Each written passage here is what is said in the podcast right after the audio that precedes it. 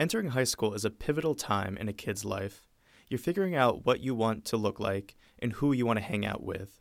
Growing older means you'll take on a heavier load in your studies, extracurriculars, and home life. The year Michelle Michalko entered high school, family troubles meant she was saddled with more responsibility than her peers. Here's Liz Gaschler with the story. From the outside looking in, Michelle Michalko grew up in what seemed like your average American household. Her parents were married for over 20 years. Her mom had a minimum wage gig at a local gym in Newburgh, and her dad made a good living working 50 hour weeks as a contractor. They had three kids together. Today, John is 30, Ben is 28, and Michelle is 22. Growing up, uh, it was a little different. So I had a lot of responsibilities since I was younger. I kind of had to grow up fast. I was forced to. So because of that, I always feel like I'm responsible of a lot of things. So I just always take charge of like what I got to do, and I'm just always hustling and and ready. How are you forced? Because I went grocery shopping for the family, and like took care 14. of everything. but like I was the one who knew what everyone wanted this we get this because you get you know you have to get the 12 pack you have to get like the large one. I would just get the four pack of deodorant and it was guys and i was outnumbered. So you know looks like i'm looking using like old spice this month. I just had like so much love for like my brothers and my family. I just wanted to like take care of them and and be there. And anyway you know. At around 12 years old michelle started noticing things about her mom. Things that weren't like her friends moms. Because my mom was a very big like alcoholic and um, drug abuser. I mean, I saw her like all the way to rock bottom. Uh, I remember I like distinctly I wanted like a pair of like swimming goggles because I was going to like the community kind of pool, and I asked my mom for two dollars for the goggles, and she just like looked at me and just like, no, like we don't have that money. I'm not giving you that money. And then on our way back from the pool, we stopped at the liquor store. She spent a hundred dollars, and then that I think moment I realized like that's fucked up. like something's wrong. And then I started comparing moms and being like, why does this mom do that and why does like my mom do this? And I just kept comparing and I started questioning and I started asking my dad and then my dad would get like very sad and didn't know how how to deal with it him seeing her that way, it he was just very devastated and he was just very hurt. He was like in love with my mom. Like that was like his forever partner. Like he wasn't gonna let her go even through all the problems. Me and him became very very close when my mom started going through that because that's all we had.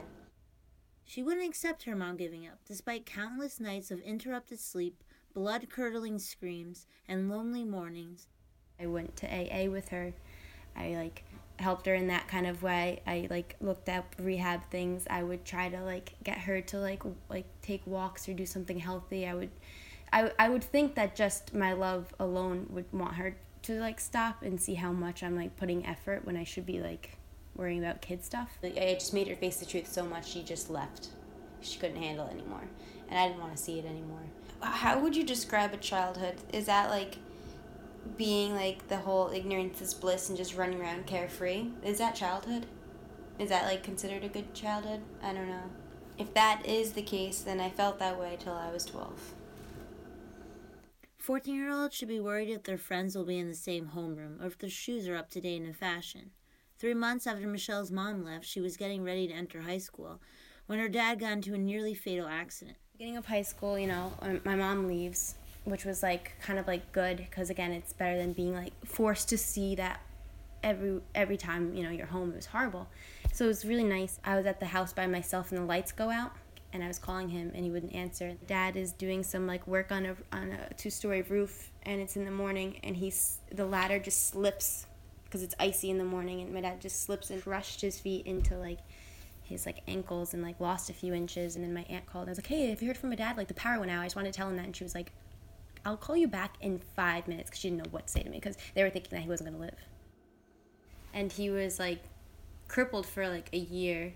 It was such a blur to be honest. Like I don't know if I like did this like mental thing like when he was like crippled because I didn't want to see him that way because he was like the, the superhero out of the parents and I was still young so I still believed it. I didn't see like all his flaws. Yeah. Like when you get older then you're like, "Oh shit, you're a person. You have flaws. Yeah. You're not perfect." But when I was 14, I was like I thought you were like again, a superhero. Despite the doctor's persistence on her dad never being able to walk again, they both stayed positive. They played games, stretched, and bent the rules a bit. Actually, I let my dad drive when he wasn't supposed to. I wheeled him out and we took the car and got ice cream and like behind everyone's back, which was fun. And it was like, I, I don't know, it was like a really good, like, badass moment. He was like, that, he was just like, baby girl, I promise I can drive. Just, just wheel me there. and he just like, help me out of bed. You can't say no to your dad, you know? And you're like, oh okay, okay, okay. Like, let's just make sure this goes smoothly. and it did. Usually, we wish to have less rules in high school, but lack of structure can lead to an overwhelming feeling of neglect. Michelle did as she pleased. I mean, I would wear like little like thug wraps and just like always be like blazed and always like with like the guys who have the cars, you know, just driving around with them and like coming to school late, not showing up can do whatever I want because again, my dad doesn't like care. Like my college time was in high school. I partied so hard in high school. I would party from like Friday like night to like Sunday morning, wake up Monday like with like a hangover like but I was never doing it for people. I was just kind of like out of anger and just because of like what I was going through, you know? And I guess it was just like noticeable because everyone else was I don't know being kids. Because it was such a small school and because I was who I was they just let me pass everything and let me do my thing. But like I really I had dyslexia I had ADD like I needed like extra help and everything. But again I just like they I was just like oh you know you can't fail Michelle. They didn't no one knew me they just knew who I was everyone and I knew that because they called me by my first and last name which was weird they'd be like hi Michelle Michalko like like hey who are you Michelle always looked up to her dad's free spirit, daydreamer, guitar playing attitude. Like we became each other's best friends. It wasn't really like a, a dad daughter relationship. It was more like a friend to friend. Like again, I had all the like freedom and responsibility like I wanted. She knew she wanted him happy, even if that meant another woman entering the picture. Of course, in high school we didn't get along, especially when he like started dating again and like I had too much freedom where it bothered me. Like it was too much freedom. Like I felt like he didn't care. Um, so my dad didn't bring home like any women. He'd go dating, which was like you know good because he was on the couch so much. I was like, Dad, come on, like time for you to get friends because I felt bad. It's, he was heartbroken, you know, just watching TV with me and like talking to me about everything. Like he needed like grown up friends. I told him, and I was like like 15, 16 at the time because I also wanted to hang out with my friends. And I pushed him and as soon as I said that, like boom, he like brought home like this one girl who is my stepmom now, and they just like hit it off. Um, a month later, he says that she's gonna move in with us, and I was like, holy fuck. Okay, number I just told you that you can like, you know, you should start like dating and like going out and stuff. It happened so quickly, so I was just like very like, st- like standoffish. Like I wasn't like, okay, I could say I was rude to her. I was kind of like I was a bitch but I was just very like, you better have the best intentions. You know, do you cook? You know, what do you got to the table? Like, you just like, are you gonna help around the house? Like, are you just gonna be a mess? Like, I'm not. I just was very weird about women. It just was very awkward. I never like trusted girls. I guess it was very hard for me too. But again, they're just like I always felt like they were just like some of them were just so crazy, and I just didn't understand them. I did not understand at all. Like I mean, my friend taught me about makeup. You know, like learning about tampons was very weird.